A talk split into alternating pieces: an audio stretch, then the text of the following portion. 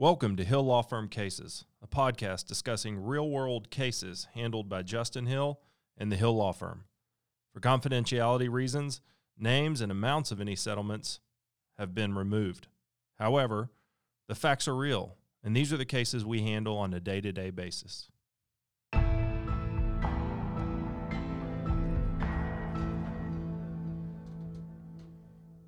All right, welcome to this episode of Hill Law Firm Cases. On Monday, June fifteenth, twenty twenty, uh, the U S. Supreme Court came out with an opinion, Bostock versus Clayton County.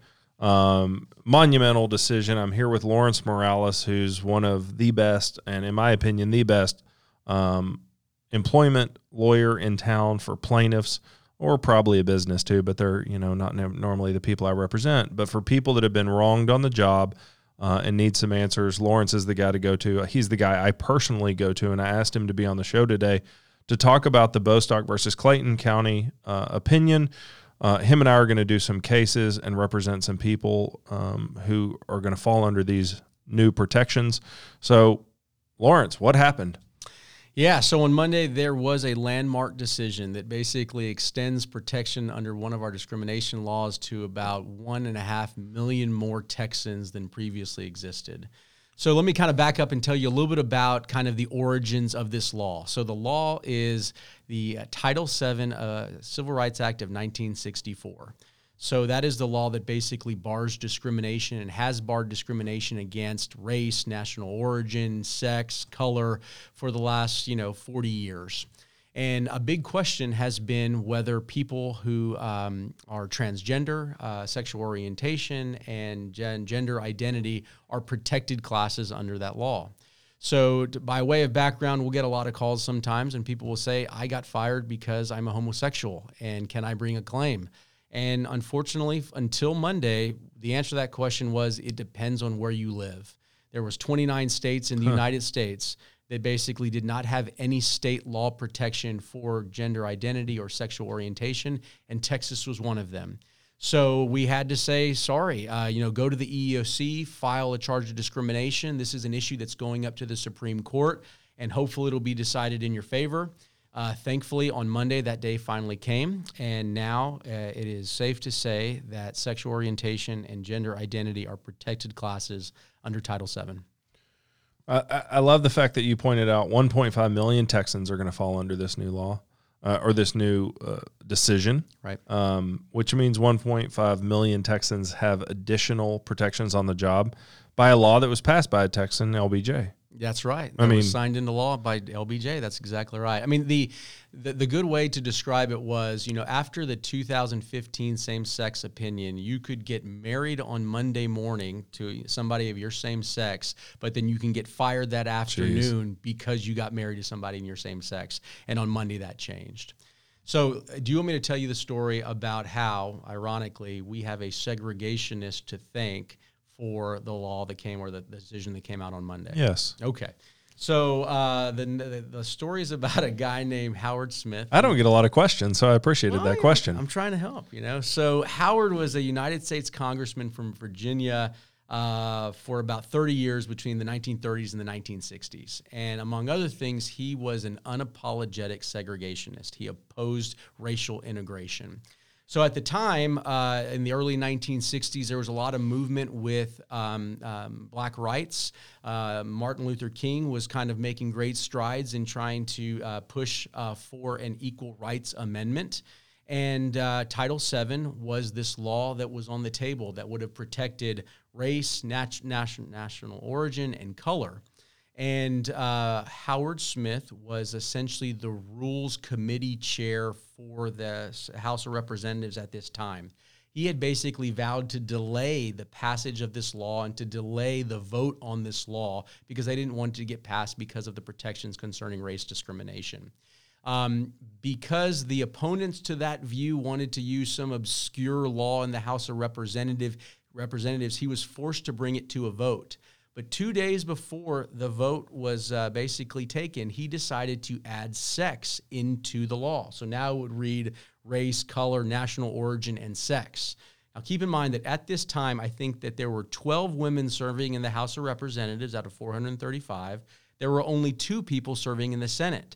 So although there's a debate about this, a lot of people believe that the reason why Congressman Smith uh, put that into the law was to be a poison pill, because he thought that it would be so repulsive, because at the time, actually, gender equality was more radical and more fanciful than race. That uh, was before the push for the E R A amendment, which um, Phyllis Schlafly murdered, right? Right, right around right. that time, right? So w- if that was Congressman Smith's intention, it backfired because it passed the House, House of Representatives, I think one sixty-eight to one thirty-three. It passed the Senate.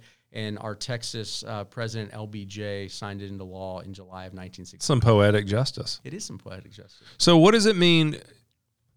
What does it mean practically, or or do we even know what it means practically in terms of who in the L G B T community is going to be part of the protected group? I mean, does somebody who is transgender, do they fall under it? Do you have to be homosexual to fall under? Which members of this new group actually got protections, and which are still kind of up in the air? Yeah, so uh, Judge Justice Gorsuch basically says that sexual orientation in all forms and gender identity in all forms are going to be protected oh, wow. under the term sex. Okay. Um, there's a great, I guess, I will say, it's it's a twenty-page opinion, and um, I will say it's worth a read. That's pretty short. Uh, yeah. I mean, I will say for Supreme Court. There's forty pages of dissent from Justice Kavanaugh and Justice Alito. Uh, you can skip that portion. But the, the main portion of it basically says that if you take a homosexual person, right, um, a man who likes a man, if you have a problem with that, um, is a problem, because if a woman likes a man, you wouldn't have a problem with that. And the only difference there is the fact that one person is a man and one person is a woman. And that is based on sex. And as a result of that, that violates Title seven. Hmm. As regard to gender identity, if now you um, basically identify being being with a man, and that departs from how the, the, the gender that you were um, I guess born classified, with. born with, um, if that's offensive to you, it wouldn't be offensive to you if it was consistent with the gender that you were born with. And as a, as a result, that is based on sex. Um, so as a result, any form of sexual orientation, any form of gender identity is now protected as sex under Title seven. What what does this mean practically for people, you know, say they were fired two years ago and their employer said, you're gay, I'm firing you because you're gay, good luck suing me. Do they have any recourse? Yeah, unfortunately, the answer is, in the two-year example, probably not. So the way the law works, and importantly, there was, and I'm actually going to read, if you don't mind. There's a, a very nice way that Justice Gorsuch says this. And he says, um, we can't deny today's holding that employers are prohibited from firing employees on the basis of homosexuality or transgender status is an elephant. This elephant has never been hidden in a mouse hole. It has been standing before us all along. So what he's basically saying is that the term sex in the Civil Rights Act of nineteen sixty-four is is broad enough now, and it has broad, been broad enough since the beginning to include transgender and sexual orientation. The problem is that under the E E O C and uh, laws, you have three hundred days from the date of discrimination in Texas to bring a charge of discrimination. So if you have been discriminated against based on your sexual orientation or your gender identity within the last three hundred days, call a lawyer, file a charge of discrimination, because that three hundred days is an unforgiving deadline. What if somebody did that, whatever, two, five, ten years ago? They went through the E E O C process. The E E O C said, hey, we don't cover, you know, your gender status or the fact that you're homosexual. Do they have any recourse, or did the fact that the E E O C got it wrong so long ago foreclose their options? That's a good question. And Frank, uh, unfortunately, I don't know. I will say we have been recommending for a long time for people to file a charge of the discrimination, even though it was uncertain whether they were protected under the law. So all of those people that have, have charges in the queue, those people are fine. Whether people from years ago who didn't bring a claim because, you know, wasn't recognized at that time, whether they have some cause of action.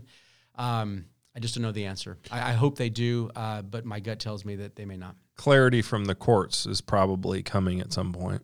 Oh, yeah. There's going to be a lot of questions, right? And and there's a lot of issues that are raised from opponents of this particular rule, ruling about the effects of it.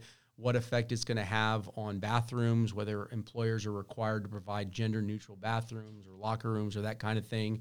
And G- Justice Gorsuch says, okay, those are issues that we're going to have to decide as they come up. But right now, unequivocally, it's a violation to fire somebody merely because they're gay or transgender. Okay, so for any listeners who are out there and they say, look, one hundred days ago, I had an adverse employment decision that was made against me, and I'm pretty sure it was because I identify different um, than my boss thinks is is appropriate. What are their avenues? What should they expect in terms of process? Yep. So in order for you to bring a lawsuit based on gender discrimination or sex discrimination, you first have to file a charge of discrimination with the Equal Employment Opportunity Commission. So they can call a lawyer, somebody like me or you, to help file that type of charge. Or frankly, they could just go to the E E O C's website and file a charge. Um, there are ways to expedite the charging process, and sometimes lawyers can help with that. But I would say if you think you're close to that deadline, call somebody fast, because uh, once that three hundred days passes, Um, then you basically lose that protection. I will say, not to be technical, if there's anybody listening outside of Texas, there is a possibility that you can only get one hundred eighty days. It just depends on whether your state law has um, a different type of law protecting um, sex discrimination. And that's a good point. This is not legal advice for anybody who's listening. This is generally the law as we know it. So in Texas, they call us, they call you, and they say, I need to file a charge of discrimination. Why do they need a lawyer? What is the process? Why can't they go in front of a judge and jury? What should they expect? Yep. So we file a charge of discrimination. The E E O C basically has six months to investigate whether there is, in fact, discrimination. Frankly, the E E O C is inundated with all types of claims, and it's hard for them to process those investigations within six months. So very frequently after the six months, we'll actually request what we call a right to sue letter, and that's the document that we need to actually file a lawsuit in court. If the E E O C does complete their investigation and conclude that there is discrimination, oftentimes they'll work with the lawyers to try to help resolve the case so that um, so that it can be completed at that administrative stage. But I will say in ninety-nine percent of the cases, we get that right to uh, sue letter, and then we have to file a lawsuit within ninety days.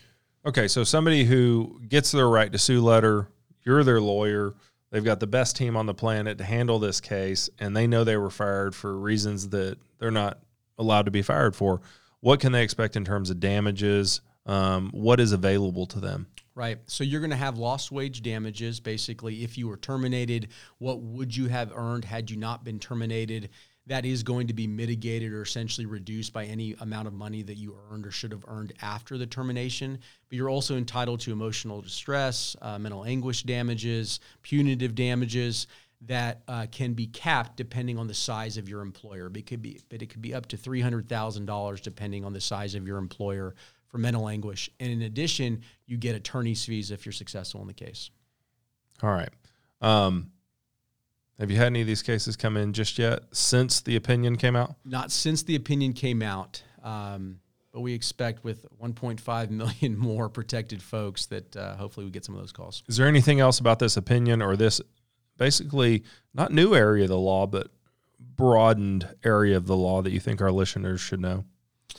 You know, I, I think that I, other than that, the opinion is inspiring in a sense. It, it really kind of, Justice Gorsuch went, I think, out of his way to explain how fundamental and basic this ruling is. So if you're somebody in the L G B T community, read it. I think it'll make you feel good because it very um, persuasively summarizes uh, the legal arguments as to why you're entitled to protection. From a judge, for people that don't pay attention to this, whoever is listening to this, from a judge who everyone that is an ally or advocate of the L G B T Q community thought was going to be bad for them. He's the one that wrote this opinion, and I'm not going to sit here and say he's a big ally of of anybody that, you know, needs help from the court system. But in this instance, that's a big reason that this uh, opinion's so important is that he wrote it. He's Trump's first appointee to the Supreme Court, which was a touchy subject because we know that Merrick Garland was nominated by President Obama, never got a hearing in front of the United States Senate. Um, and I'll say that, you know, he does it based on his interpretation of the words in the statute, but it is a, a matter-of-fact uh, summary of how simple this is and that you are being treated differently simply because of sex. And it needs to stop.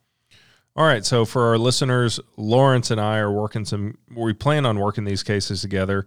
Anybody who's been discriminated against or fired due to gender identity or sexual orientation uh, can call my law firm at uh, two one zero, nine six zero, three nine three nine or j a h law firm dot com, or they can reach out to Lawrence's firm. What's the contact info? two one zero, two two five, zero eight one one or w w w dot the morales firm dot com. And we might not have the answer you want, but we'll be able to walk you through your options. And you know, it's it's very rare that there is a new civil rights forefront in America anymore, and this seems to be a new avenue where people that have kind of been treated poorly for things that are outside their control um, are finally getting rights that have, have not been available to them for a long time. Yeah, and let me say one thing, is that in addition to losing your job because of sexual orientation or um, or gender identity, if you've been subjected to a hostile work environment because sure. of those things, that's now covered too. And what does that mean? So yeah, for example, sexual harassment. Like for a long time, you know, women and men sometimes as well, for example, may be subjected to a hostile work environment, whether it's sexual advances or crude jokes or all types of pejorative statements and comments made to being a woman. Well, now, if you've been harassed or ridiculed because of your gender identity or your sexual orientation, then there is a hostile work environment claim under Title seven for you because that is based on sex. Okay, and I think that's an important point because I bet there's a lot more of that happening out there than people losing their jobs because their boss says they don't like who you love. I think that's fair, right? E- even jokes, you know, every day where people are making fun of you, kind of making comments. Who knows? Yeah, that, that would be covered if it if it crosses the line, and then we can obviously talk about that at some other time. Okay. As this fleshes out, Lawrence, you're going to come back on. We're going to talk about what we're working on. We're going to get some of these cases. We're going to work on some of these cases together, and we'll sort of update listeners and update your firm, my firm, our clients on what we're working on and sort of how this works out because there's still a lot of unknowns, I think is fair to say. No doubt. All right. So we'll have you back on. Um, we'll we'll catch up on where this law is going now that this is kind of a new area or a broadened area of the law. And so thank you for being on, and we'll talk to you soon. Thank you.